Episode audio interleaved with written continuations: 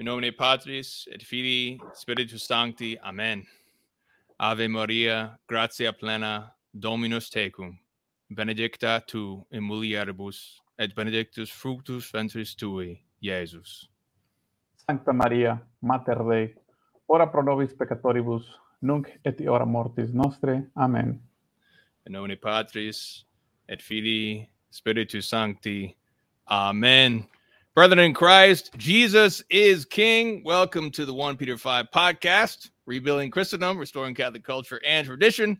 And I'm very happy to be joined by my good friend Luis Medina. Luis, how you doing, brother?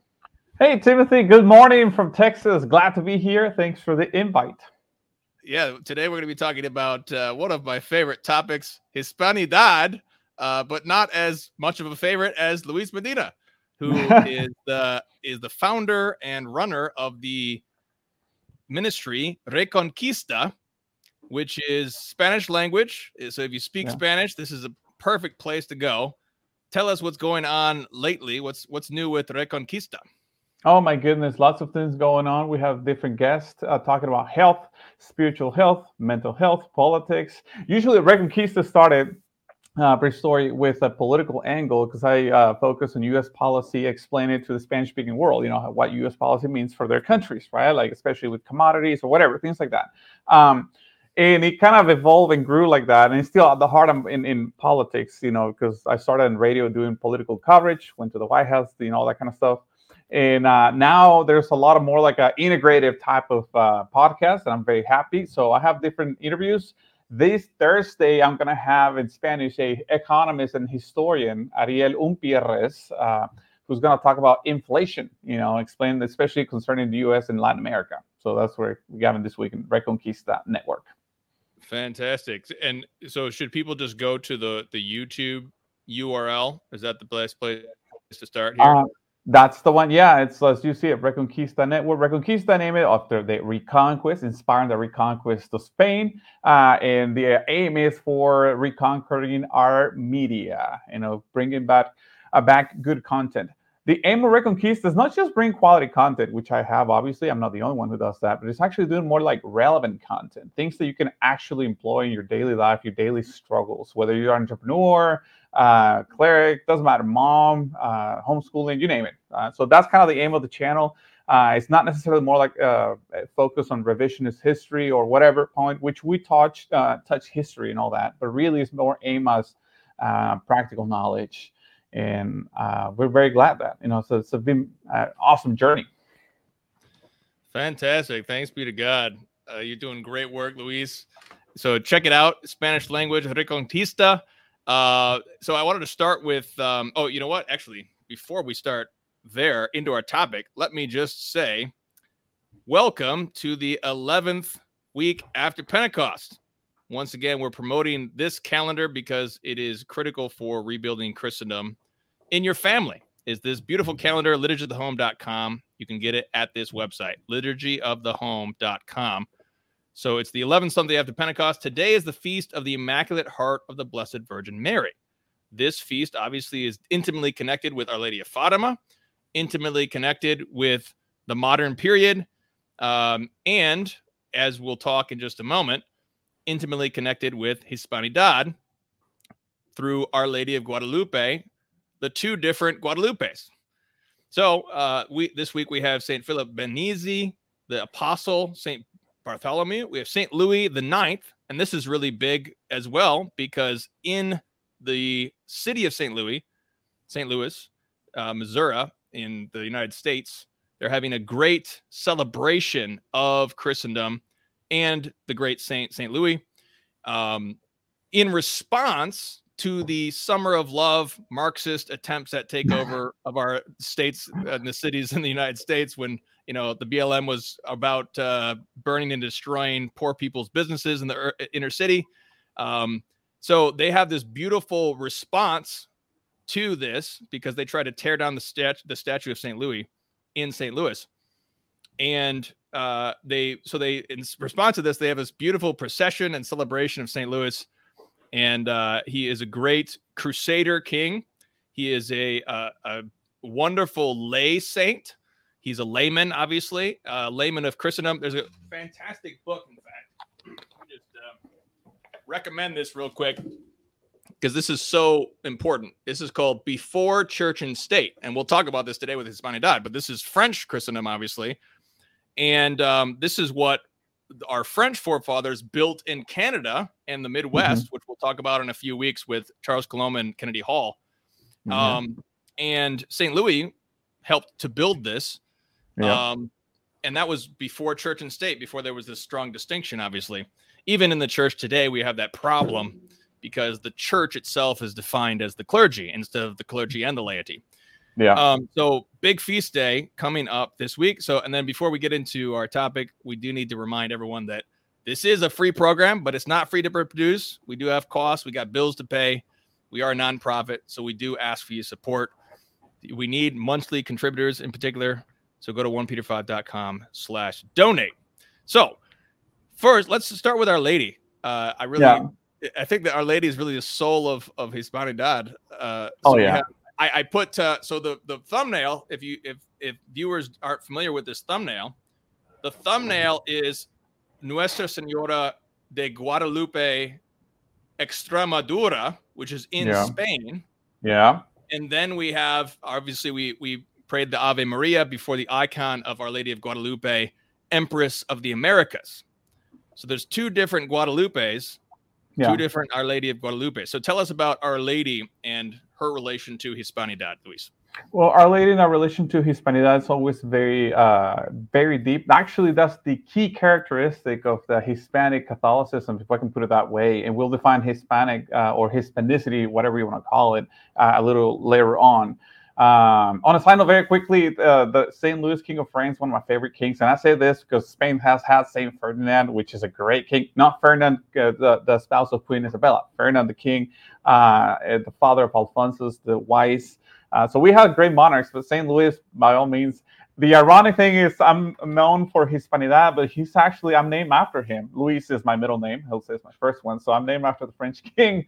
And I've been funny. to the uh, Basilica in St. Louis, Missouri too. I have to, right? Um, so um, I'm a great admirer of St. Louis, and I, I wish you know we can have.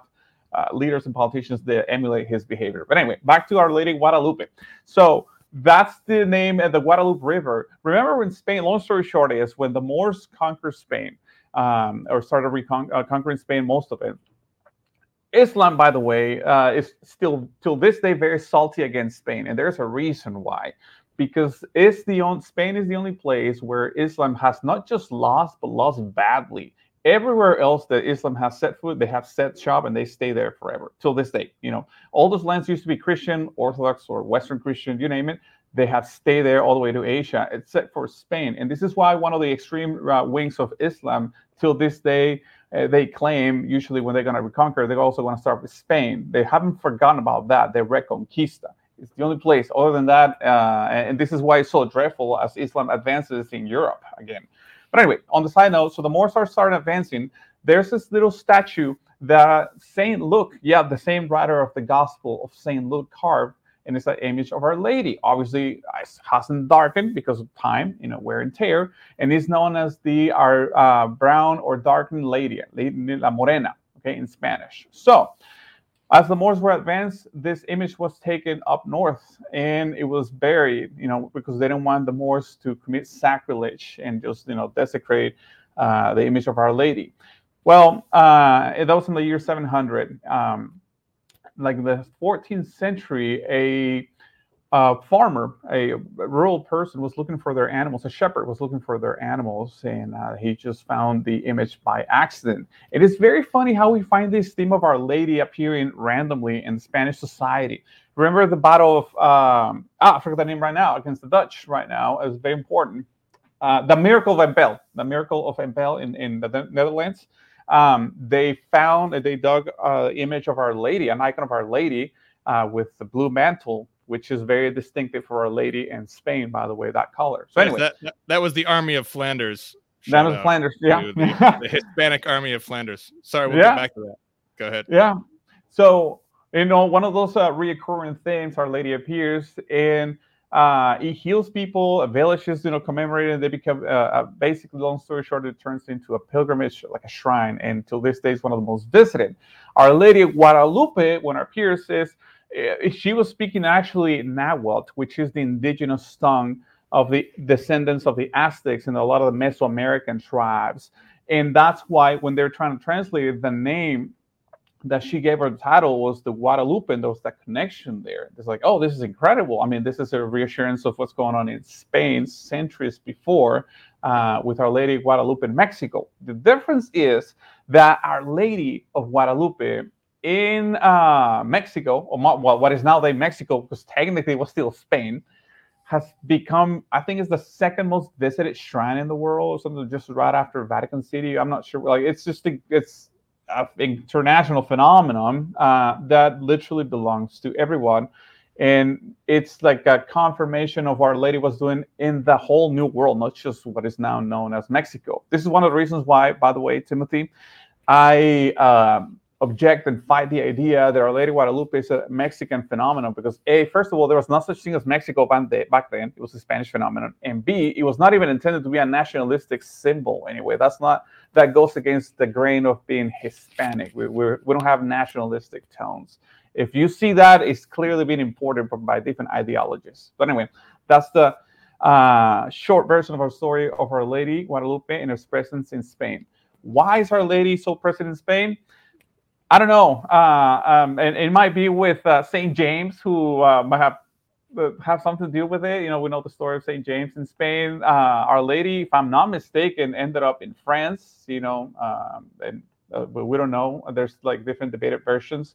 France clearly has a strong mayor and um, I forget the word um, veneration, but what distinguishes uh, Hispanic uh, and Hispanicity is a very central, not just a strong, central role that Our Lady plays in our society. It's just a given. It was a shocker to me, Timothy, to learn that different Catholics don't have a strong Marian devotion that you know I grew up with.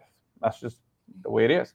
Oh, that's funny. Yeah, you you grew up in Mexico and you just found out that some Catholics don't have a strong Marian devotion. I thought it's universal. Honestly, I mean, and then I learned some German Catholics or Polish Catholics, and obviously it's not that they don't care about Our Lady. Clearly, they care. We're Catholics, right? That's that's just a given. But it did not really play a central role in that sense. Whereas for us, it's almost like she literally designed our society as it is nowadays. You know, it's a very maternal image of her here for us. Yeah, I remember the when Real Madrid won the European Championship, they immediately yeah. brought they went back to Spain and they brought their trophy cup to Our Lady. Yeah. It is was... a big cultural, and it, this is talking about soccer club, the biggest soccer club in the world in history, too. My favorite soccer club, by the way. Um, and it has something to do with a secular world, a cultural thing. And it's still like, oh, hold on, we gotta, you know, give praise to Our Lady. And Real Madrid is a very diverse team, by the way. It's not just a bunch of Spanish Catholics there. You have people from all over the world. Think of it like the, uh, you know, I'm a Boston, I'm a Boston Red Sox fan, but I gotta admit, you know, the Yankees are the Yankees, right? That's that's just that's as high as it gets in baseball. Well, it's kind of like the same thing with Real Madrid. They're like the equivalent of the Yankees in, in the soccer world, and you're gonna get the best of best from all corners of the world and people just embrace it. You know, it's a, such strong association with Catholicism that till this day, despite the Spanish government, the current Spanish government, who is trying so hard to rid Spain of its uh, Catholic heritage, you know, it's still, you know, you know just uh, standing strong. So tell us, can you define what is Hispanidad? Can you just yeah. get into that? Hispanidad, you can uh, just uh, summarize it very simple. Is the idea, the Catholic idea of a society. Not, let me give you an example. So most societies center their identity on language, race, some sort of cultural heritage, um, or prosperity, or some sort of something, you know, fill in the blank. Hispanidad is not anchored on that. It's anchored in Catholicism. Uh, and so, in other words, is to be Catholic, to be Hispanic is to be Catholic okay? Which is different from being national catholic. It's not imposing catholicism on anything that you find. It's just the, the lenses that we look life through is going to be the lenses of catholicism. And this is what makes a difference now that language doesn't matter to us as much because there are hispanics that speak italian catalonian basque indigenous tongues Spanish, which happens to be the strongest and most popular one. Uh, it was actually the Franciscans, you know, uh, Spanish Franciscans, who recorded the indigenous tongues and actually codify it. Otherwise, the indigenous people, the Nahuatl descendants of the Aztecs, would have lost their tongues. You know, uh, it was, which is ironic with these indigenous movements, because in a Hispanic worldview, that does not represent a different language does not represent a threat to our identity, which is to be Catholic. Um, the threat for us is when we exchange this value of Catholicity or being Catholic for something else, fill in the blank. That's what it is. So the state and the church actually cooperate. I don't want to say like they work together because they have different functions and all that, but they actually cooperate. They're not antagonistic in that Hispanidad um, uh, worldview. And this is a key element. There's not a competition between the church and state. The state does what the state does, which is know, administer justice, as St. Paul admonishes. But the church actually is in charge of shaping the culture. And this is a key element. In other words, this is a big issue with Protestant missionaries when they go, especially to Mexico and other places, but particularly Mexico. And I have friends who are Protestants and, and, missionaries, great friends that I admire, friends in Mexico, friends in Spain, actually, who are Baptist missionaries in Spain. And they really have a hard time because they notice that they can hardly evangelize the locals. And we're talking about great numbers. They can do maybe some local churches, they grow a lot, but it cannot take a cultural phenomenon because, and they admittedly said this, the moment you cease to be Catholic, you find yourself outside of your own culture. You know, you, you don't, the feast and the culture doesn't longer make sense in Mexico or any Hispanic country when you don't, when you detach the Catholic element to it. And they trying to replace that with some sort of economic theory or some sort of like industrious or idealism or whatever which there's nothing wrong with economic, you know, prosperity, but it's just not, it, it doesn't gel because the society was literally shaped under Catholic lenses. And Our Lady Guadalupe, like I mentioned before in different podcasts with you, is the prime example of what a uh, Christian society was designed to be for. You know, this is not white, indigenous, or European and American or whatever it is. It's, it's a Catholic uh, unity. Well, that and that's exactly why the enemies of Christ have tried to use Our Lady of Guadalupe as a national symbol mm-hmm. instead of as a Catholic symbol, and that's been, mm-hmm. I mean, that's been their their modus operandi throughout the Spanish Empire mm-hmm. because mm-hmm. it's all, all about making a national identity, trying to extract that national identity out of Catholicism. Yeah, because because it can't it can't really be divorced from Catholicism. It's so intertwined. What about yeah. the term Latino? This is what we hear in the United States a lot. People say, I'm a Latino, Latina, whatever. What do you think about the term Latino versus Hispanic? Well, uh, let's explain for very quickly the differences. Latino actually comes from Napoleon III, uh, the grandnephew of Napoleon Bonaparte, when it was the last attempt of France to conquer or have an enclave in the Americas. So when Mexico owed a bunch of money to creditors, meaning Spain, England, France. Uh, Spain and England worked out some deal with Mexico. France uh, took as an opportunity to set some claim in the New World because they saw the rise of the United States as a powerhouse and they want to have some interest, especially with the uh, um, Monroe Doctrine and all that. Like there's just American exceptionalism that they don't want any European interference in this continent. Well, Napoleon III thought that's when he coined the term Latin American, and that's what it became mainstream ever since uh, because he was the last, let's say, big international figure to have some interest here in the U.S. That's when Maximilian came, by the way, to Mexico and the whole story. Well and Latin American, in essence, means anybody who comes from a Romance descent or culture. So, in other words, technically, Mr. Colon is a Latin American, you know, but nobody thinks of him as a Latin, obviously. But uh, which is French, Portuguese, Spanish, Romanian, Italian. We don't have a lot of Romanian heritage here in America, but uh, anybody who has a Romance uh, connection is a Latin. So, technically, Brazilians, even though they speak Portuguese, they don't speak Spanish, they're Latin. But nowadays, at least in America, is used to reference to Spanish, strictly speaking, Spanish descendant people. Hispanics, in other words. Hispanics actually are those who descend from Hispania, modern day, modern day uh, Spain. Uh, Hispania was the name that the Romans gave to that province, by the way. That's where it comes from. Um, and all those who speak the Castilian or Spanish, which is the same thing, language, are Hispanic. Every Hispanic is Latin, but not every Latin is Hispanic, to put it that way. A lot of people get a little bit um, irked or bothered by the term, like I'm not Latin, I'm Hispanic. it doesn't really bother me, to be honest, just because you know it gets a little more like on a semantic battle that it's just. I'm more concerned about. Okay, let, let's let's sanctify the culture, right? You know, and if I'm not gonna let a term like Latino uh, get on the way. Now, uh, very quickly, with modern mainstream media and their agenda, you've seen Timothy, and many people probably have seen it too, that the mainstream media, the left, usually tries to appropriate words and they try to remake it, which is a typical classic strategy of Marxists, right? They will redefine language. Well, they use the whole Latin X, which has not gel, actually has been counterproductive. And all these progressives and liberals here in the US are like baffled, you know, because they're like, why why have they haven't they embraced this thing? And they don't understand the Hispanic culture essentially because it's destroying our heritage. But anyway, that in uh, short is the difference between Latino or Latin and Hispanic.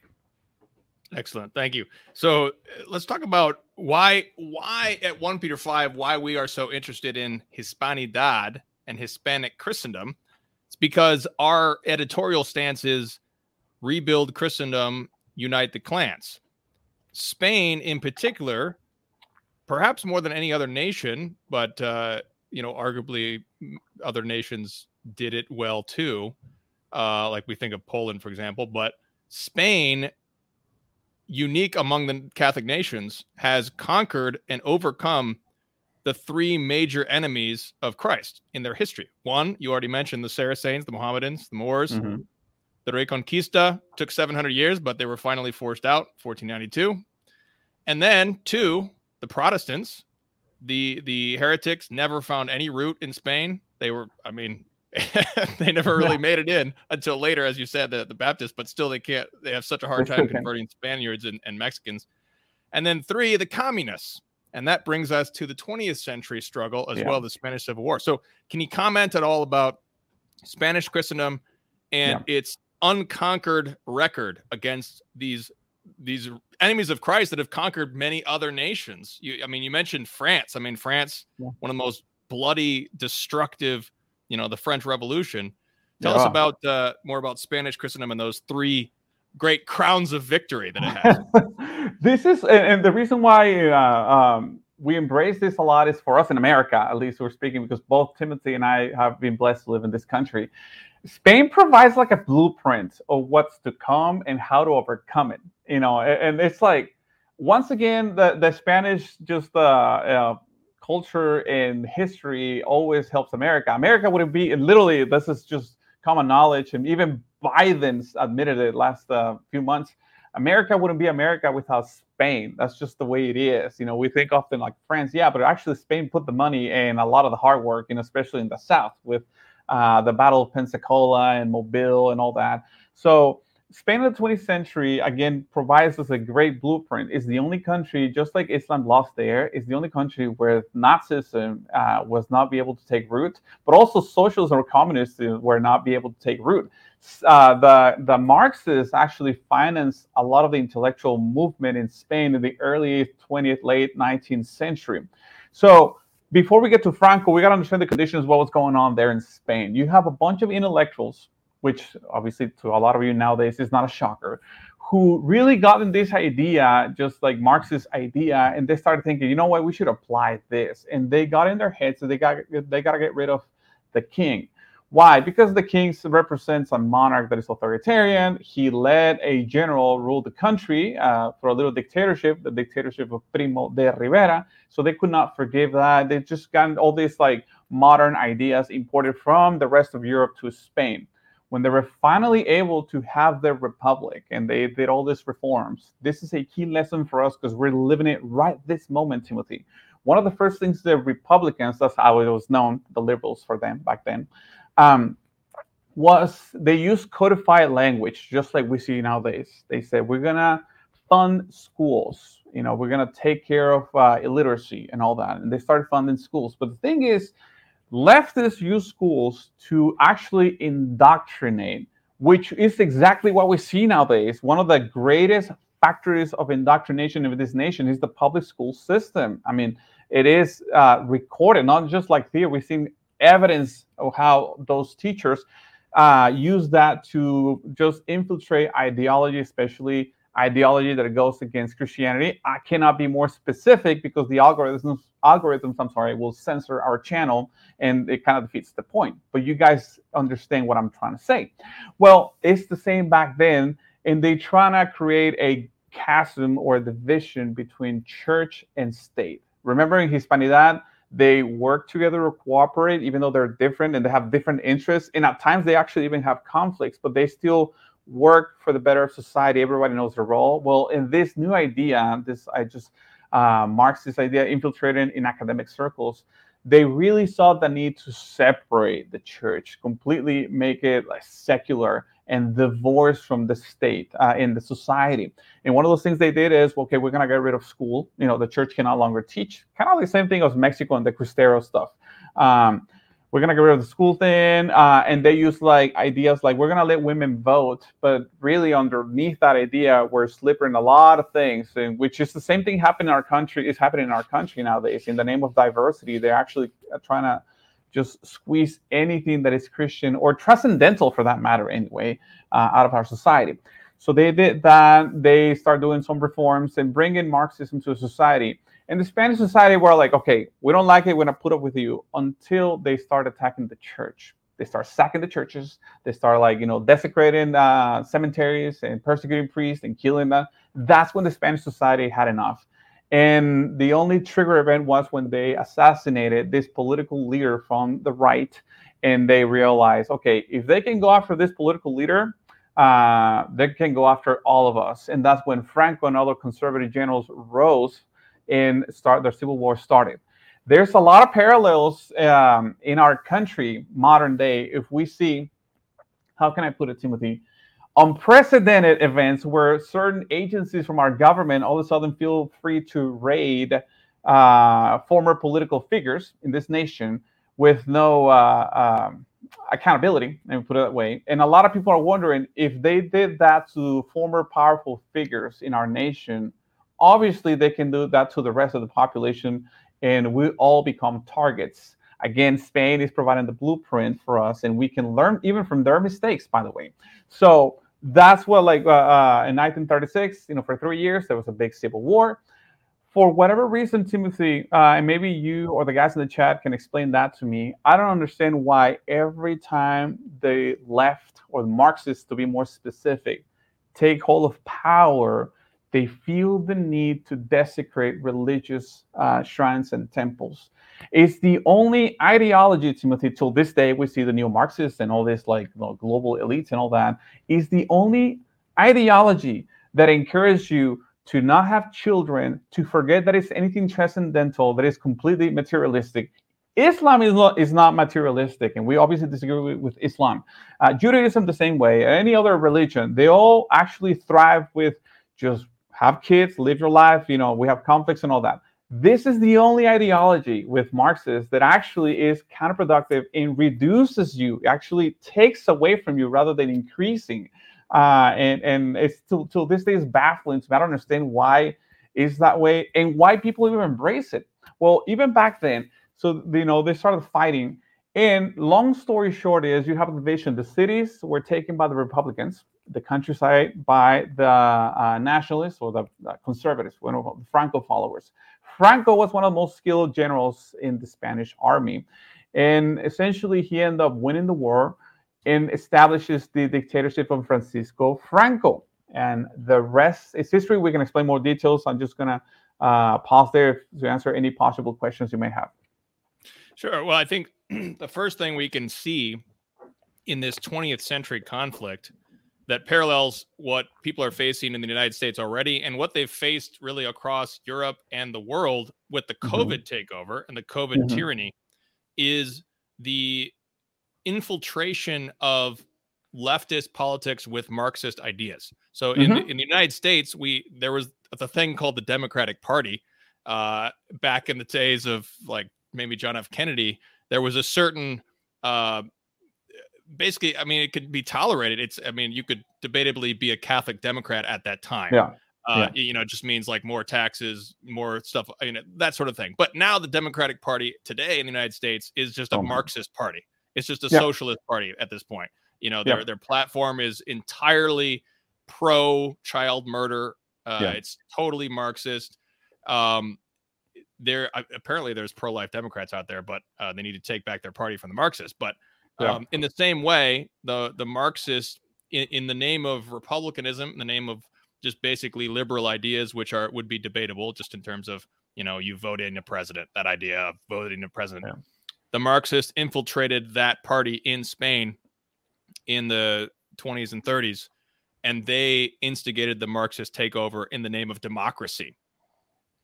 So that's this already that's already our, our parallel in the United States and this is the, the, one of the things we can actually uh, in america we still have plenty of time to pump the brakes. That's for sure. We're not like spain. In spain things radicalized because spain was obviously there in europe geographically speaking that's an obvious statement. We're not. So the ideas that were flew there they travel a lot faster than they can reach america even in our modern day you know here just you know currently what we have.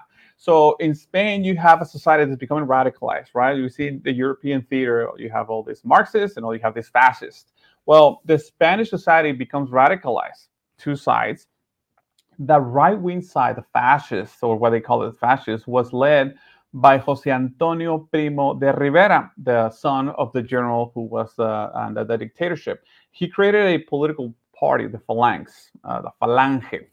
And essentially, he united just like traditionalists, you know, he united people who are just plain old right wingers and fascists and all that. And the Spanish society, especially the youth, saw in that party a refuge, per se, from the persecution that the left wing was doing. Unfortunately, like any war, there's conflicts and there's deaths. War is war, and that's why I'm always troubled with people who advocate for war like so lightly, because you know once you let the genie out of the box, uh, out of the bottle, it's just you know hard to put it back in. Well, the even then, with the right wing party and the phalanx and all that, right wing extremism was very different from the rest of European countries, actually. You know, unlike fascism with Mussolini or Nazism with Germany, uh, the Spanish right wings were not actually like, they were not just apples, per se. You know, they're not like just hunting people and you know, enemies and all that. When Franco wins, you know, the right wing wins and all that. One of the first things he started doing is trying to look for reconciliation because Franco understood, Franco was a devout Catholic. Franco understood that uh, we're all brothers and sisters. You know, we can have disagreements and they can be wrong or we can be wrong, but at the end of the day, we're all Spanish and most importantly, we're all Catholics. So he found in on in this mountain outside of Madrid area, about 40 minutes uh, outside of Madrid, this in the Sierra, this mountain range, the perfect place, and he built a basilica. Well, it was a, actually was a graveyard, and they turned into a monastery and a basilica nowadays. So the idea was we're gonna bury both sides. Imagine like you know Confederates and Northerners, you know, in one you know uh, place. Um, and actually, yeah, you have a great article by Estefania Aguirre uh, uh, there. Is a great, great article. Highly recommend it. That cross, by the way, you see there in the image, is the biggest cross in the world till this day, um, and that was done by, by the Franco uh, government. And everybody was is buried there from both sides and a lot of the uh, political prisoners were working in that valley. It's called the Valley of the Fallen, Valle de los Caídos. Okay, that's beautiful, beautiful. I think Estefania took those pictures. I'm not sure though, but like this is just this, beautiful. This is one of the promotional videos for the boys choir. Uh, oh yeah, so this is this shows some great aerial footage of the. Uh, yeah. Let me make this bigger. Let's see here. So here's a great aerial footage of this the monument built by Franco. Yeah. Please continue. So the the both sides of the aisle they're buried there in representation of we're brothers and sisters and Christ is what unites us. The war is over, but our brotherhood has never stopped being there. So uh, Frank was buried there. Actually, well, hold on, was buried there behind an altar. Franco did not request to be buried there, by the way. Uh, that's what the church actually did for him. Um, so when they buried him there by the altar, you know, the monastery, uh, everything supposedly was done. Spain actually, you know, had prosperity at that time. Uh, obviously, wasn't perfect, but it was like the ninth most important industrial economy in the world at that time. Now it's far from that.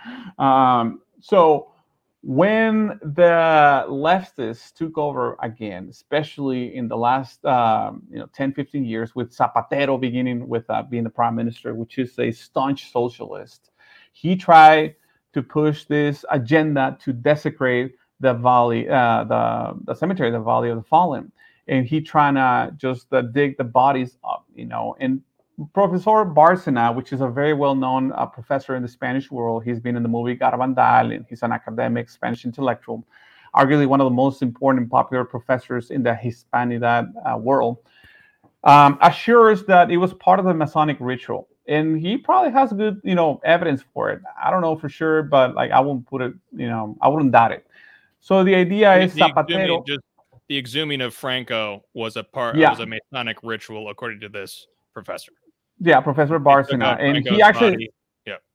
Yeah, and he actually documented in books and, and research papers. He's actually one of the few people who have been there. There's thousands of documents, and he's one of those who actually read all those documents and did research because there's this law in Spain, modern Spain. It's called Le- Ley de Memoria Democrática, like a democratic memory law. So essentially, what it means with this law, they try to erase anything from Franco in Spain, anything religious the valley wants to be turned well according to leftists they want to turn it into just a public place and they want to exhume all the bodies from the people buried there and even punish anybody who speaks friendly of franco to this day i'm i'm a little bit flabbergasted timothy because i'm used to american freedoms even with our flawed governments even with our you know systems that sometimes don't perform the best way at the end of the day i'm surprised that you and i can use the medium like youtube and even if it's codified, we can openly speak our mind.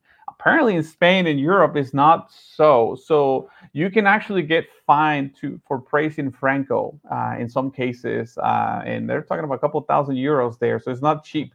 They're really trying to do the whole like mind control or speech control over there. And a lot of the Spanish conservatives I found it, are finding refuge here in America because we have the ability to speak what they can't.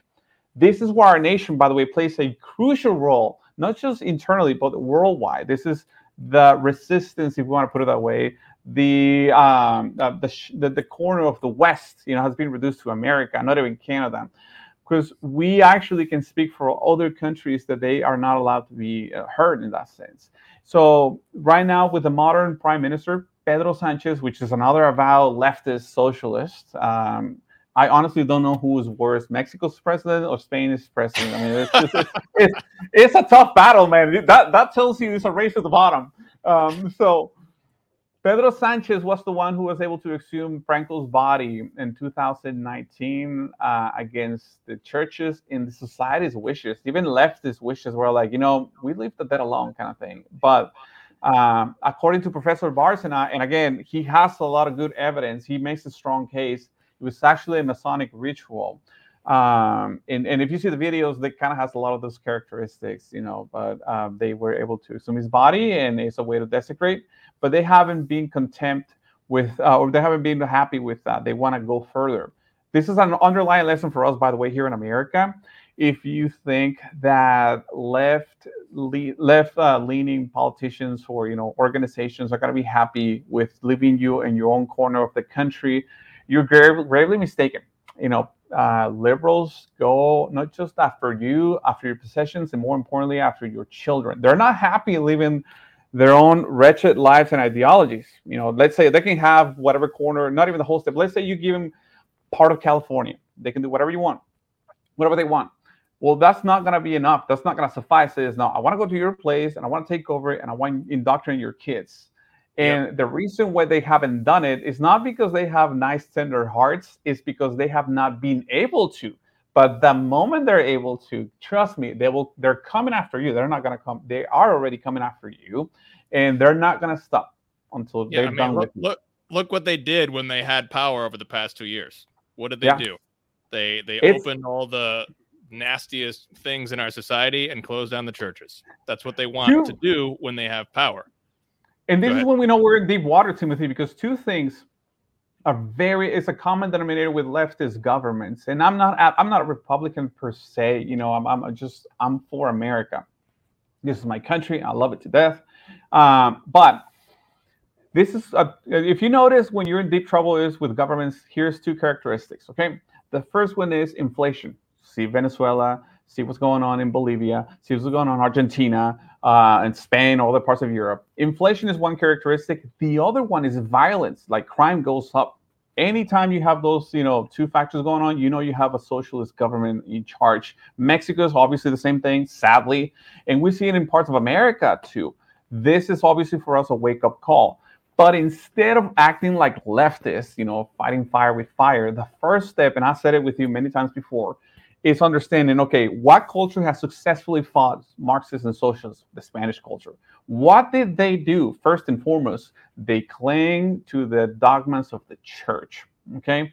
Which is not the same as saying to the clerics which you know i'm there not sedevacantists at all. I'm not even lefebvreist to be honest. Like you know and people know me on twitter. I'm not necessarily a sympathizer for like all those who deny Vatican II and all that. I'm a, a staunch Vatican II supporter, supporter and all that, but I'm also not naive. I understand that there is great problems with our church government uh, not to uh, undermine it or deny it, but there's clearly great troubles. So we don't cling per se to the figures, the political figures of our church. We cling to the dogmas, you know, and, and that's what we need to follow through if we want to be successful and have the chance to overcome what's, you know, trying to take over our nation. Yeah, I want to pause for a minute and and make sure everybody knows to check out Hispanidad, the whole series at 1 Peter 5. There's a link below the YouTube channel. Uh, and this, we have a, a, wonderful Anglo writer from Canada who ha- is a Hispanophile and goes to Mexico very often. And she writes these beautiful articles about Mexican Christendom, which I love. Uh, yeah. Her latest this morning is Our Lady of Pueblito against pagan idols. Uh, and then we have this, the article again from Estefania on uh, the Franco's cross here. Leftist targets Spain's relics and world record public cross. Uh, and we also talk a little bit about um, obviously the the the El, El Camino, uh, Carlism in Texas. We have Luis's yeah. own article on Hispanic America. I love this Forgotten Catholic Founding of America. It's one of my favorite articles about Catholic Florida.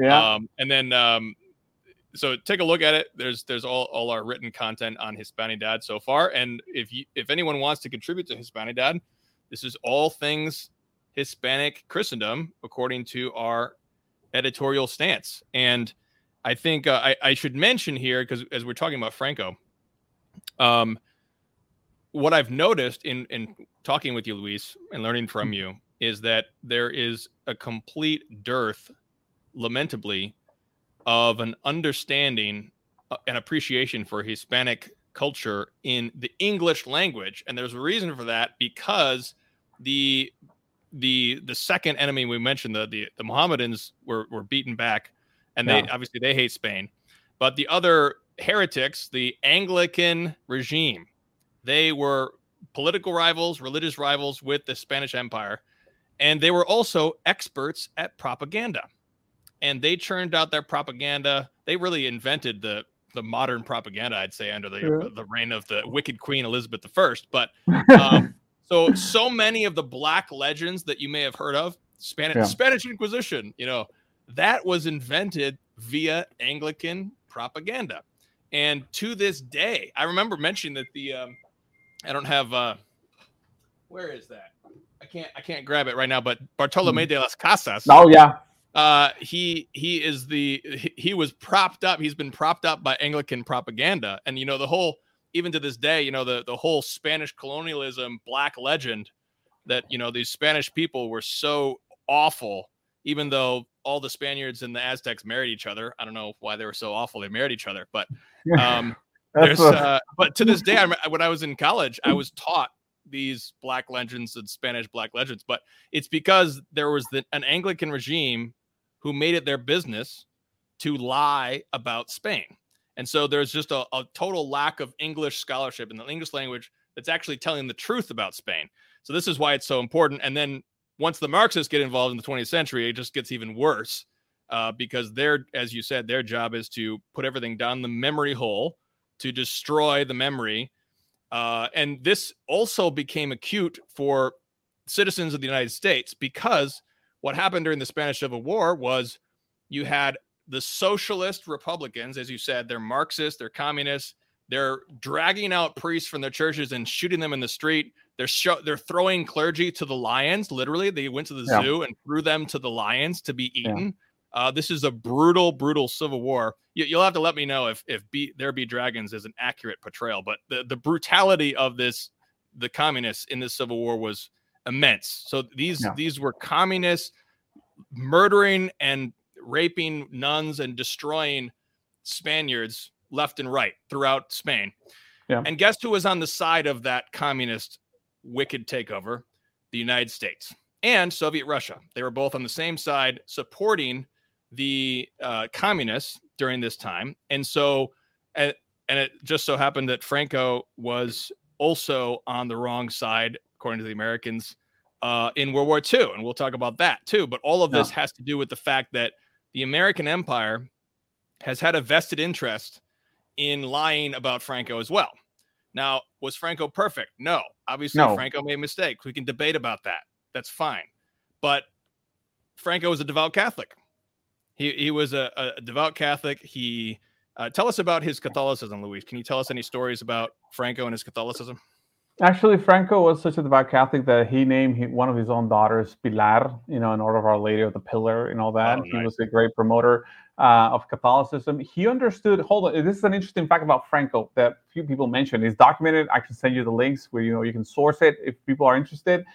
Uh, when Franco was able to play both sides because he understood he was stuck between a rock and hard place, right? You have the uh, Nazis on one side and then the communists on the other side. That's a tough neighborhood, honestly. You know, so uh, yeah, Hitler actually visited Franco quite a bit and all that. Hitler actually ended up hating Franco because he played. He felt. I'm sorry. He felt played by Franco, which was true. Uh, uh, at the end of the day, and even the Germans uh, said it. The, the Spanish don't understand fascism as we understand it. You know, they're like in a deception, kind of like deception, disappointed kind of um, frame view. So Franco also, this is an interesting law. When Primo de Rivera, the general, early 20th century, uh, was in power, he enacted or he or uh, his administration or the monarch enacted a law that allowed the former Sephardic Jews to come back to Spain. Remember, we talked about the expulsion of the Jews, one of the earliest cities of Catholicism, how France and England and all these places kicked the Jews out of their countries and they were really mean. And when Spain finally uh, they said, okay, we have to do this. They actually even send them with resources and you know allow them safe passages and all that, which is very different from all again all the European countries. And it's not because the Spanish in and of themselves, with all the respect, they're virtuous. They're just humans like sinners like you and I. Is because Catholicism really had a strong imprint in the way they handle things. In Catholicism, is every human bears the image of God, imago Dei, right? And you, even if you don't agree with that person, even if that person is wrong, he still bears God's image and deserves by in and of itself uh, degree of dignity. Period. Well, well, the Jews were allowed to come back, and Franco used that law, even though explicitly Spain only recognized Catholicism. You know, it's not the official religion of Spain, but they recognize this is the religion of the Spanish people. Well, they said anyone who has Spanish descendants, even if he was not Catholic, can come to Spain or find safe passage to Spain. So the Spanish ambassadors, especially in France, but especially in Germany, were literally smuggling Jews running from Poland, from uh, Germany, and all these other places that were being persecuted and found safe passage in Spain. Literally, Spain sent ambassadors all the way to Greece to snatch some Jews running from persecution. And guess what? They sailed from Spain and even to a lesser degree Portugal to go to America in Mexico and Argentina, primarily, you know, to find safe passage. And it was through Spain. Literally, the Jews in Israel and some universities celebrate Franco's birth till this day in honor to all the things that Franco did. So a lot of people are baffled because how can this right wing Catholic, you know, there's such a staunch Catholic and you know Catholicism everywhere in Spain and crucifixes in all the public schools and prayer and blah blah blah, uh, be so benevolent to you know a religion like Judaism. And this is where one of the greatest mistakes uh, all these academics make is to connect Catholicism with anti Judaism, which is different from anti Semitism. For those of you who are watching, they're two different terms, by the way. Well, obviously Catholicism is not anti, strictly speaking, Judaism. Uh, we have strictly speaking nothing against them. We just wish for them to find the fullness of the faith, which is Catholicism, which is true. Find Christ. That's it. But it's not necessarily we want to eradicate anybody, at least. Uh, and I think most of them understand it that way. Well, Franco understood it that way, and even though it was a different um, ideology per se or different understanding of life, he still provided safe passages for thousands of Jews actually to be saved. Till this day, they're very thankful for. Uh, and it was not done anywhere else in Europe. Uh, it was like once again Spain, and thanks to the Catholicism of Franco. Uh, yeah, that, that's that's a great story. That I, I, didn't even know that story. Um, but uh, we yeah we've at this point we've said pretty much all the buzzwords to get the YouTube shut down. we'll, see if, we'll see if this YouTube video even continues on YouTube. I don't know. Last time I last time I talked about this topic, it was it was um, removed from YouTube within 48 hours. So we'll just man. see. We'll just see. Um, eh, it's funny. Um, what about the? Can you talk on Franco's relationship with the so-called the mustache man who is in Germany at the time of World War II? Well, little mustache man uh, went to Spain and got a lot of gold and a lot of resources. And Franco got a lot of weapons and strategic. Actually, used a lot of the German uh, intelligence and, and strategic to win the civil war. Once the war was done, actually and over with, there is a clear distancing now, before we get all like our, our, you know, before we tear our clothes with indignity, we do the same thing in America. Well, we don't, but like our government does sort of the same thing. You know, we, we flirt with both sides and then we pick the winner kind of thing. In America, they kind of the same thing. Once Franco won, they recognize him as, okay, he's, this is the guy that rules Spain. Uh, and we're going to go with it, whether we like it or not. Well, uh, the short man with a stash up there in, uh, in the northern lands of Europe obviously felt uh, played and defrauded, and he vowed actually to hang Franco as soon as the war was over and hang it from the tallest uh, uh, pole if he can find it, because that's how much disdain he had for him. Obviously, that didn't come, and uh, thankfully, also uh, that didn't happen. But there was not necessarily a very friendly relationship they had. Um, at the end of the day, the ones who actually hated the most, even more than that guy with a stash, um, was actually the Soviets. Uh, they, they really resented the fact that they lost. Spain became for a little bit a laboratory, you know, there for warfare. You know, they they tested both sides tested a lot of weapons, both sides you know tra- tested strategies, and and both sides took notes of what was going on for the sadly bigger theater, which is World War II. You know, that's where we're at. at. And, and by the way, the church named Franco the defender of the faith, also. Oh, there we go. Yes, very very important. Uh, yes he's a defensor of fidei, a, a very important yeah. title that the Pope gives you. Yeah. Um, that you don't get lightly. Um, yeah. He's so, as I understand it, the we talk about Our Lady of Fatima, and Our Lady of Fatima warns that these errors of Russia will spread. And yeah. in Western Europe and the Americas, the Soviet Soviets were already spreading. Re, um, they were spreading sexual revolution but yeah. as I understand it, the Soviets were sending all these resources into Spain to try to mm-hmm. instigate the Spanish Civil War, and they had been yeah. doing that. Can you speak yeah. to that, the Soviets' involvement? Yeah, that's actually how the, this whole radicalization. Let me put it in modern terms, actually, so so we can relate. Um, you know how the Soviets go to Spain and they start like infiltrating to universities and mainstream media and propaganda, and they start literally funding. Russia started funding all these places to, like you mentioned, to instigate civil war. The society that reacts against it, and culturally speaking, Jose Primo de Rivera is the one who was kind of able to gather all this like sentiment of repulsion to the socialist idea. I'm not saying what he did is great or perfect. I'm just saying what what happened.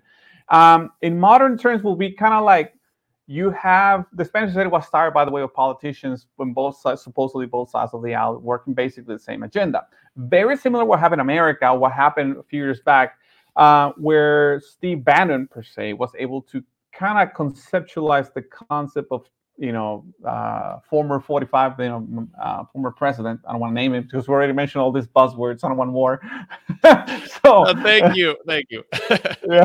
So um, yeah, he was a political. I mean, he was uh, he was 45 was the political figure, but really the the soul behind it was more like Steve Bannon per se. Well, that was Primo Rivera in that regard, right? And the people found refuge. Okay, this guy gets it because this is not about being Republican or Democrat here in America. They were tired of RINOs. Well, the same thing in Spain was happening. They were tired of supposedly right wing conservatives just playing along with the Republicans who were clearly being uh, instigated by the Russians in that sense. Obviously, this is way after our later Fatima, the event. Um, till this day, we can see the consequences of the errors of Russia. Till this day, in our country, by the way, not just like in Europe, in all Latin, all Hispanic America, except for uh, all Latin America, actually, except for Brazil, it is actually left-leaning socialist, you know, governments Chile, Argentina, you know, except for maybe Paraguay and Uruguay, which Uruguay is fairly liberal anyway, culturally speaking. Everybody, you know, it, it's like Colombia, which ha- the unthinkable happened. We have a Marxist now in power, uh, self-declared Marxist, where Colombia has never happened. You know, so we have with all the respect, Colombia is one thing; it's a smaller country. You know, it's it's bad. But when Mexico goes socialist, that's concerning. That's the biggest Spanish-speaking country in the whole world. You know, the the what's it the third uh, biggest uh, Catholic body in the world too. So that's that's our major thing. So anyway, so we see all this leftism spreading in in America till this day from the eras of Russia. Well, this is what's happening already in Spain, and Spain sought to, through the phalanx, through the political party, to push back kind of like what the MAGA movement. It's not exactly the same, just it's for us to have an idea. Movement sought to stop like the drain the swamp kind of attitude thing, you know. So this is to, for us to have a parallel understanding of what's going on in society. Like there's nothing new under the sun at the end of the day, right? Yeah, I think that's that's a good parallel because there are right wingers in the United States that Catholics may find to. I mean, the president you mentioned, yeah. first and foremost. I mean, that president, we're not sure how pious he really is or was, but and many of his supporters were, of course but Catholics yeah. are willing to ally with the sort of a broad mm-hmm. alliance of conservatism in a, for just practical purposes. We, we don't yeah. like all the, the opinions of everybody and what they want to do. They're not pious, you know, they're just right wingers, but we're willing to have some some collaboration yeah. with them. I think that's a good parallel with the situation with the Spanish Civil War. I want to ask you about post Vatican II Spain because as I understand it, according to uh, Anglo scholar of Franco, Stanley Payne, uh, David Wemhoff's book talks about this and other sources. As I understand it, after Vatican II, Paul VI, who was arguably a little naive about the communists, he was pressuring Franco to renounce the the I think it was the rights of the Spanish crown to mm-hmm. confirm bishops, something like that, where um, the the secular power had the right to uh, cooperate in the appointment of bishops. And this is very traditional. This goes back centuries and centuries and centuries yeah. that, that secular, the so-called secular, meaning the temporal lay power of rulers, was confirming and cooperating to a degree. The emperor, the Holy Roman Emperor, could actually veto the Pope, for example, yeah. as he did in the in the 1903 or four uh, conclave. Um, yeah. So, as I understand it, Paul VI pressured Franco to renounce this, which, as I understand it, he did to obey the Pope because he was trying to be a pious Catholic, and uh, also allow more freedom of religion to the non-Catholics in Spain, the, specifically the Protestants. And as a result of this, at least the argument goes, there was a lot of Marxist, uh, Marxist-friendly bishops, but definitely Marxist clergy who actually led the the the post Vatican II Marxism in Spain. It was led by clergy, according to uh, Stanley Payne and David, David Wemhoff. So, how Man. do you interpret the how do you interpret the post Vatican II Spanish history? You, just, I mean, you just hit the you know the nail on the head. I mean, that's exactly what happened, at least in my estimation. It, the first wave of Marxisms came through the educational system. You know, that's a warning shot for us. The second one came actually through the clergy in Spain after the 60s.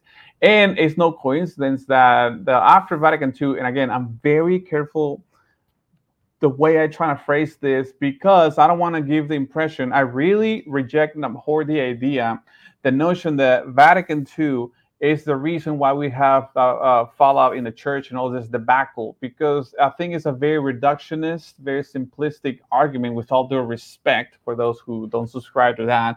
Because well, Protestants also have seen all uh, uh, the backbone of their faith, Jews and Mohammedans too. But it's, it's not exclusively of Catholics. It's just more noticeable on us, obviously, because we're a bigger target anyway. But it actually, you know, my, my I, I just ask and plead to like let's expand this view a little bit more. Let's question it deeper. What happened, at least in the Western world, and I'm sure in the Eastern world have had their own issues.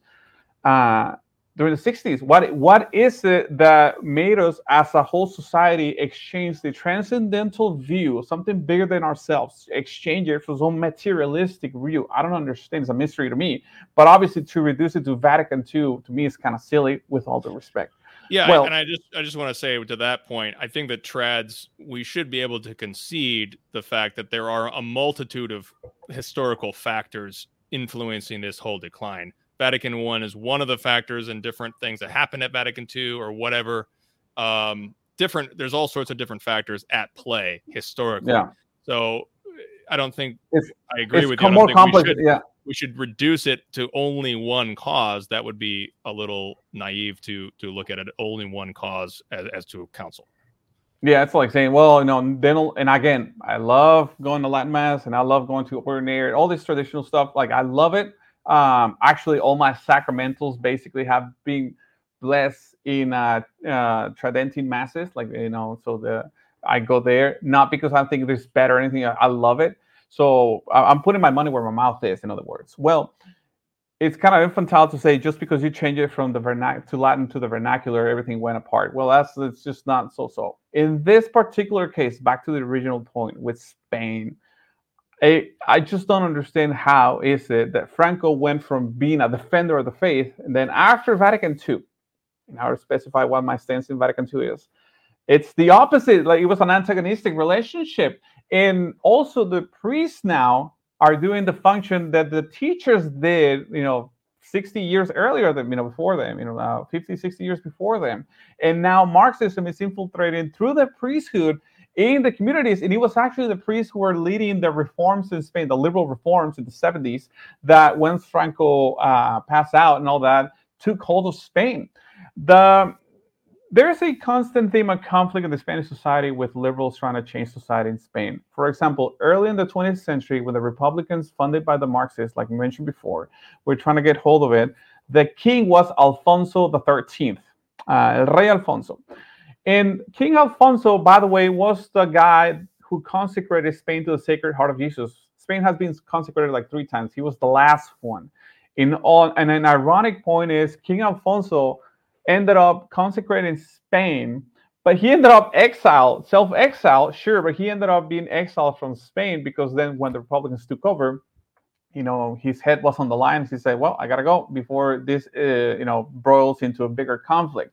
But anyway, with King Alfonso, this is documented actually. You have the Masonic lodges there who were pushing for King Alfonso to legalize uh, divorce, you know, to make it okay to be divorced and uh, diversity of religion and all that kind of stuff. And King Alfonso refused. And when King Alfonso was going to consecrate Spain, they warned him: "Is you may consecrate Spain, but you will not stay in the kingdom."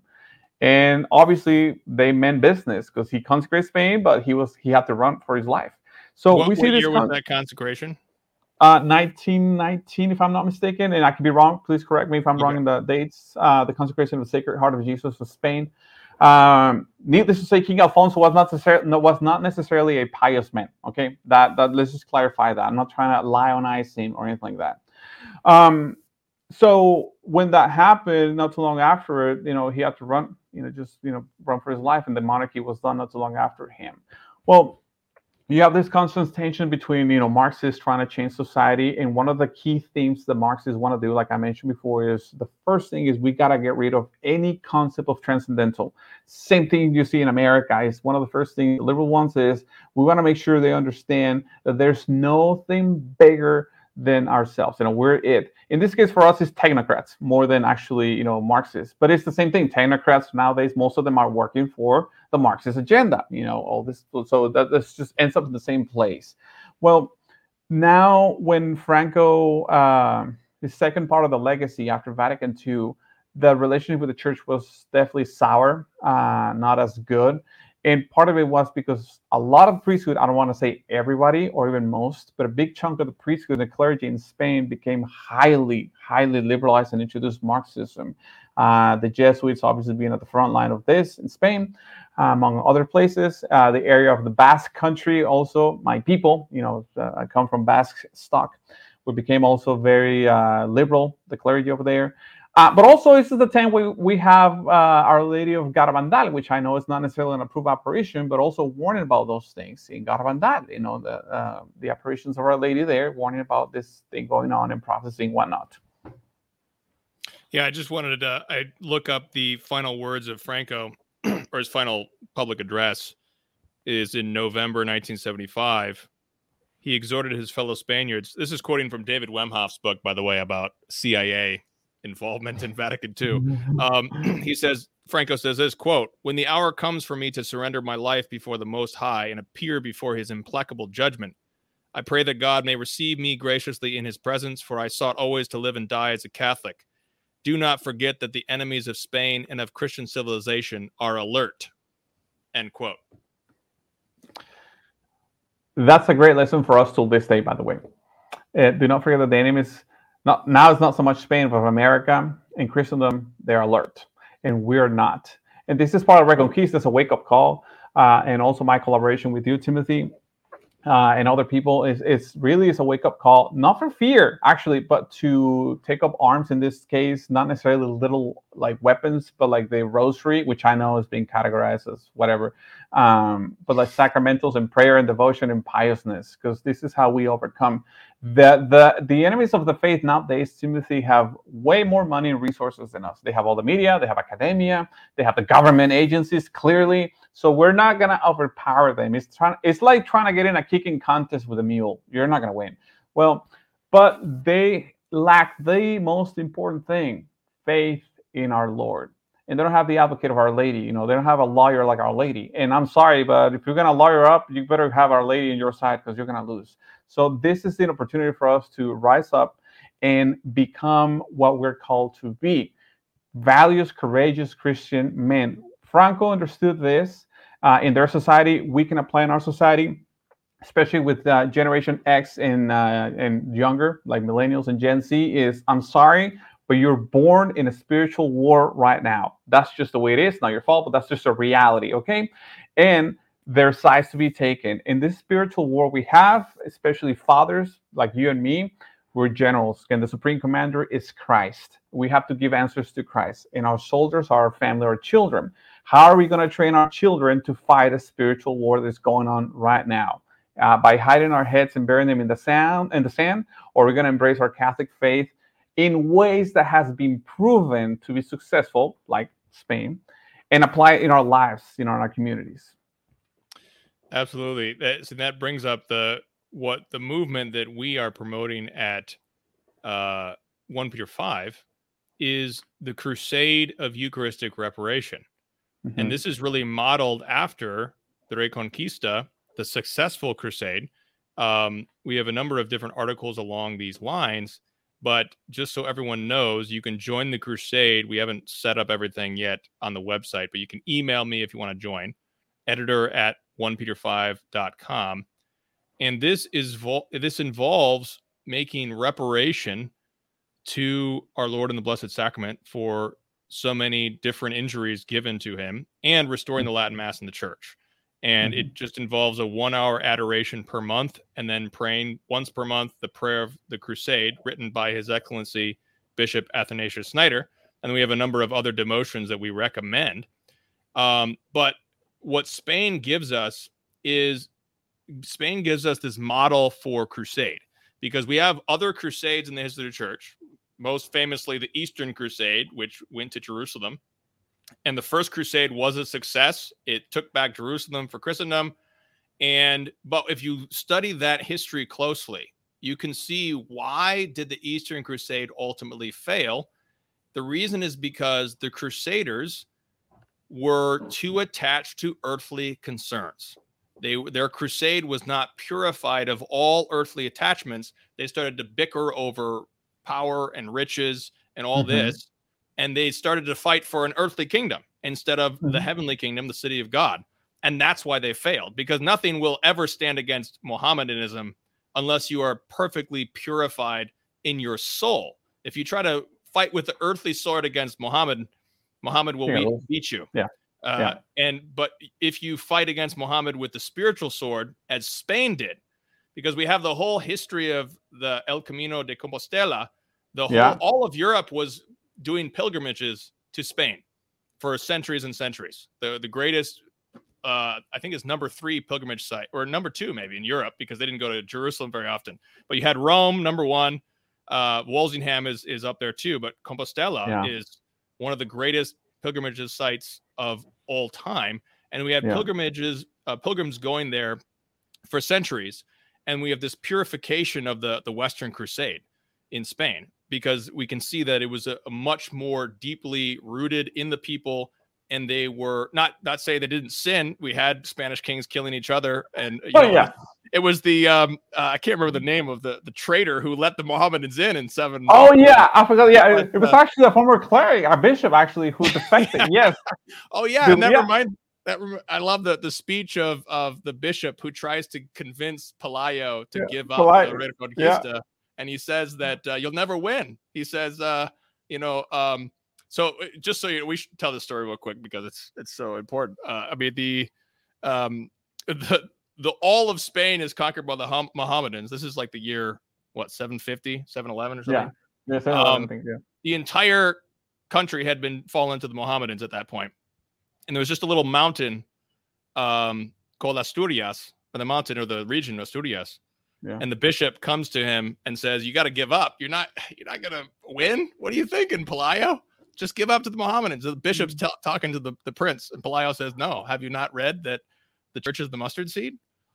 And that's the beginning of the Reconquista. What, what did I miss in that beautiful story? Well, uh, and also you got to keep on. Let's go back a couple of centuries. Spain was one of the early places where actually because um, you know the Arian controversy, you know you have Arian Christianity and then uh, Trinitarian Christianity. Well, Spain settled that question early on to, to, Toledo Council and all those things. So because you have the monarchs in Spain were mostly German descent, you know, barbarian descent or Arian in Spain, but the Hispanic, like the Romans descendants and the uh, um, Phoenician descendants, so the people who make, make up Hispania were actually Trinitarian, and that was causing tensions. Well, finally, Spain settles uh, that question and they become a Trinitarian kingdom. You know, everybody's just on the same page. Well, a couple centuries later, next thing you know, the, the Islam is invading, and that's what's happening. So Spain already had this idea of, you know, we're fighting against something bigger than ourselves, and we have to cling to the dogmas of the faith. That's actually the, one of the underlying tones of Hispanic thought. Again, it's not about race, it's not about language, it's about understanding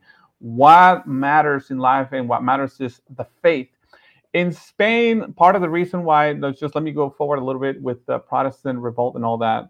The reason why it did, first of all, culturally speaking, Spanish is Catholic. But other than that, in the Catholic DNA of the Spanish society or the Hispanic society, but at least in Spain particularly, they had a formidable enemy, which is Islam. And they really had to pick sides clearly there was no necessarily middle ground or compromises is either you're catholic or you're going to be erased and your family's going to be sold into slavery because the institution of slavery was highly profitable for the uh, islamic world that's another you know politically correct fact that i want to talk about but actually was the the muslims who actually benefit a lot from uh, human trafficking you know uh, especially with white european women well, anyway, back to the uh, Pelayo story. So Spain already had in their DNA the the whole question about who are we? You know, what are we going to choose? And when Islam was at the doors knocking there, they said no. Basically, they're saying we don't have the weapons in the system, but somehow God will provide. Deus vult. And Our Lady appeared in this cave in Covadonga, which is northern Spain in Asturias, and the rest is history.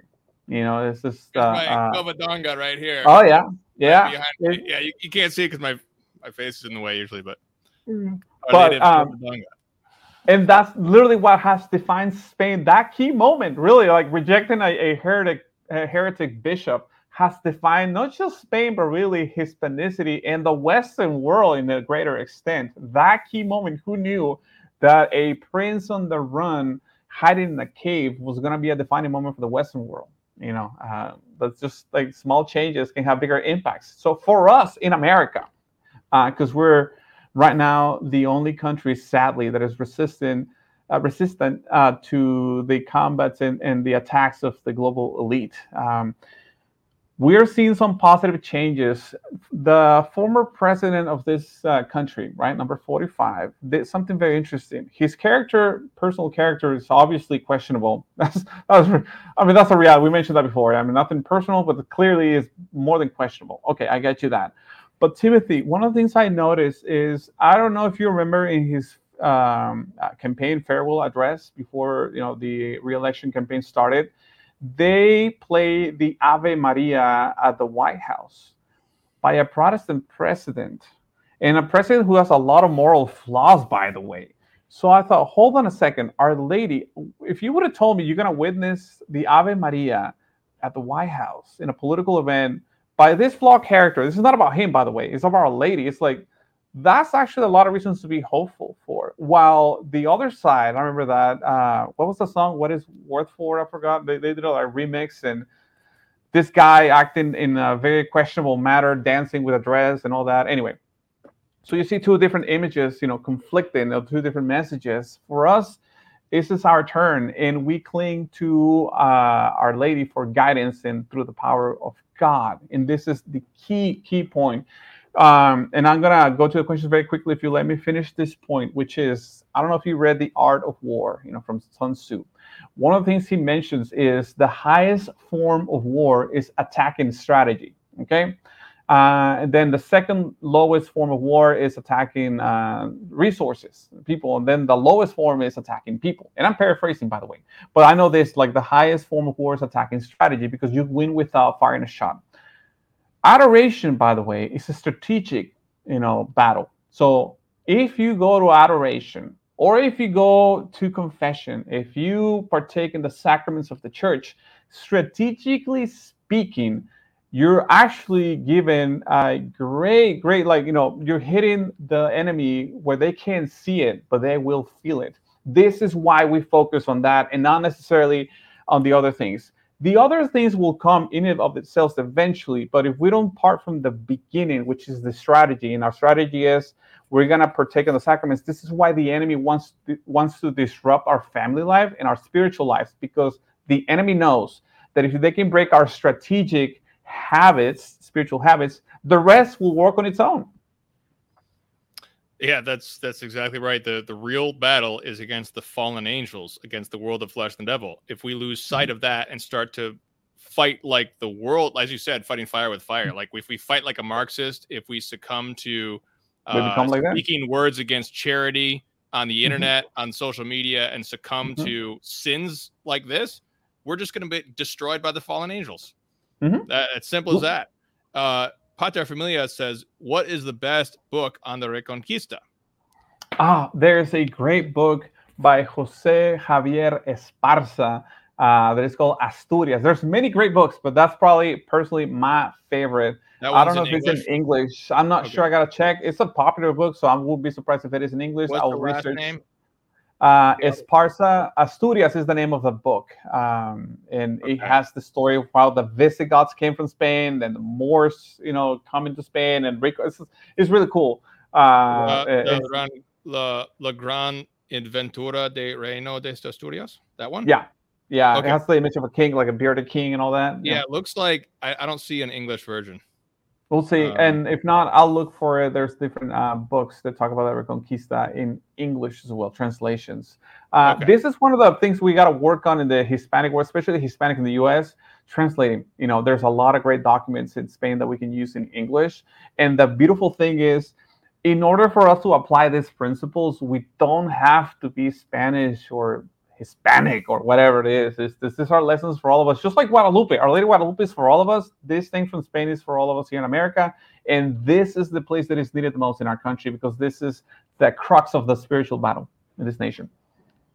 Yeah, I want to note one of the most important factors of Spanish Christendom, the Spanish Empire, that distinguishes it very sharply from the French Christendom after uh, the Council of Trent, where Fran- France really experienced a great decline in their own Catholic society because there was absolute monarchy that was centralizing more and more and more bureaucracy and taking over local towns and bringing all the local lords to Versailles instead of ruling their own uh, local place. And that is subsidiarity, this this yeah. critical principle of Catholic social teaching, wherein the local government must be the primary governor yeah. of the local concerns, and it should not be handled by a centralized bureaucracy and that's something that obviously the United States has a serious problem with for yeah. the past 150 years or so. Uh, but even more and more, even in this price, in this uh, the past two years crisis of that thing that we know what we're talking about two years ago um, in 2020, and how we've had more and more and more centralization.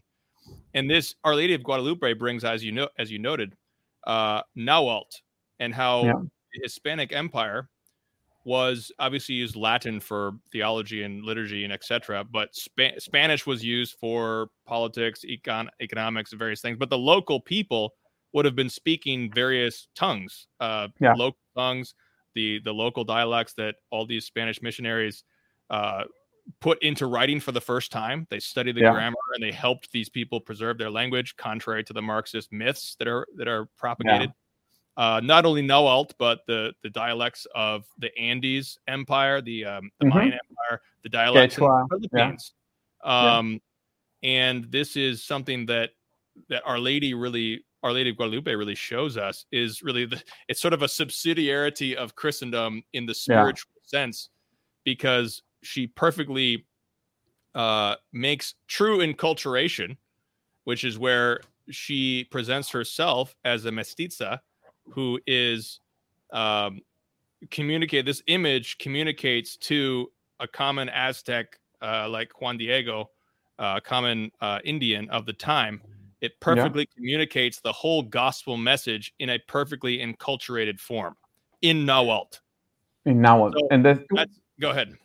No, it's one of the greatest things about our faith is Timothy. If you notice, one of the distinctives of Catholicism, it, it actually it doesn't eradicate cultures; it sanctifies them.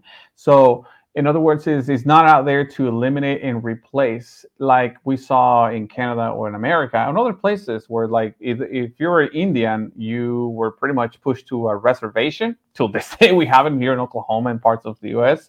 Um, or you cease to be Indian and become just culturally anglicized, or whatever you want to call it. But in other words, it eradicates your culture this is why Catholicism is the only one who has able to go to places like Africa or Latin America or Southeast Asia and have an impact without erasing the cultural heritage. And we don't take those extremes. We get rid of the bad, obviously. We sanctify the good, and life moves on. You know, it's not like you, you don't. Juan Diego didn't cease to be indigenous, but he was Catholic and very devout. And the Spaniards did not become indigenous. Nobody's going to pretend that but they obviously learn a lot from each other. The, literally, the descendants of Montezuma are living till this day in Spain. Actually, they're great uh, advocates for Hispanidad. Also, by the way, they were one of the persons objecting Mexico's president's request for Spain to apologize uh, for the conquest. Uh, so, how does that play out? Very simple. There were actually Indian nobility, you know, from the Incas or the Aztecs, who were actually teaching at the Spanish university, you know, in in uh, Oviedo or Salamanca or whatever. Like that tells you why uh, Catholic Catholic spirit is important in this sense. It is no surprise that other uh, faiths struggle converting because the only option is uniformity where catholicism is universal and there's a distinction i mentioned that before with you universal you know balance things uniformity requires force and somebody's going to lose in this sense with uniformity. Everyone has to be the same. In Catholicism, it is not uniformal; it's universal, and that's you know, since literally the word actually is in the word. So um, this is the distinctive. It's the only society. Not even the Portuguese were able to manage this. I don't understand why. Uh, obviously, the French were not able to do that, neither the English or the Dutch. Clearly, the Dutch, and worst of all, the, the, the Belgians. We know what the atrocities did in Africa. They're probably the worst of all in that sense. Now, it's in the past. It's not our fault, and and in that regard, we move on. But this is a clear example why, when the dogmas of the faith which don't belong to Spain, by the way, belongs to the church, are applied correctly in our society, great things can happen. America is posed, is primed for those things to happen, and I actually have a, a almost certainty that it will happen in my generation. And I'm very excited to see what it's going to look like. Fantastic. Well, um, that's a, a, perfect way to end this. Thank you very much for your comments, everyone in the chat. Luis, thank you so much. Uh, I always enjoy uh, talking about Hispanidad with you, as you know. So I appreciate it. Uh, so t- stay tuned in a couple weeks. We will have s- somewhat of a similar episode about French Christendom, uh, obviously occasioned by the Holy Father's visit to Canada, in which there was an apology to a degree. And you just mentioned how the Mexican president demanded an apology from Spain in sort of a similar vein, but the Indian descendant of the Aztecs living in Spain rebuked him oh. for it, which yeah. is hilarious. But uh, uh, so so yeah, we'll we'll get that up. That'll be with Charles Coulombe and Kennedy Hall, two Canadian French Canadians, uh, Anglo Canadians, Italian, my um, favorites. so we'll, we'll get into that in a couple weeks. Uh, eh, but for now, let's offer up an Ave Maria that our crusade may be purified through the intercession of Our Lady of Guadalupe, Lupe, Empress of the Americas. Let's pray. In nomine Patris et Filii et Spiritus Sancti. Amen. Ave Maria, gratia plena, Dominus tecum, benedicta tu in mulieribus, et benedictus fructus ventris tui, Iesus. Sancta Maria, Mater Dei, ora pro nobis peccatoribus, nunc et hora mortis nostre. Amen. In nomine Patris et Filii et Spiritus Sancti. Amen. Amen.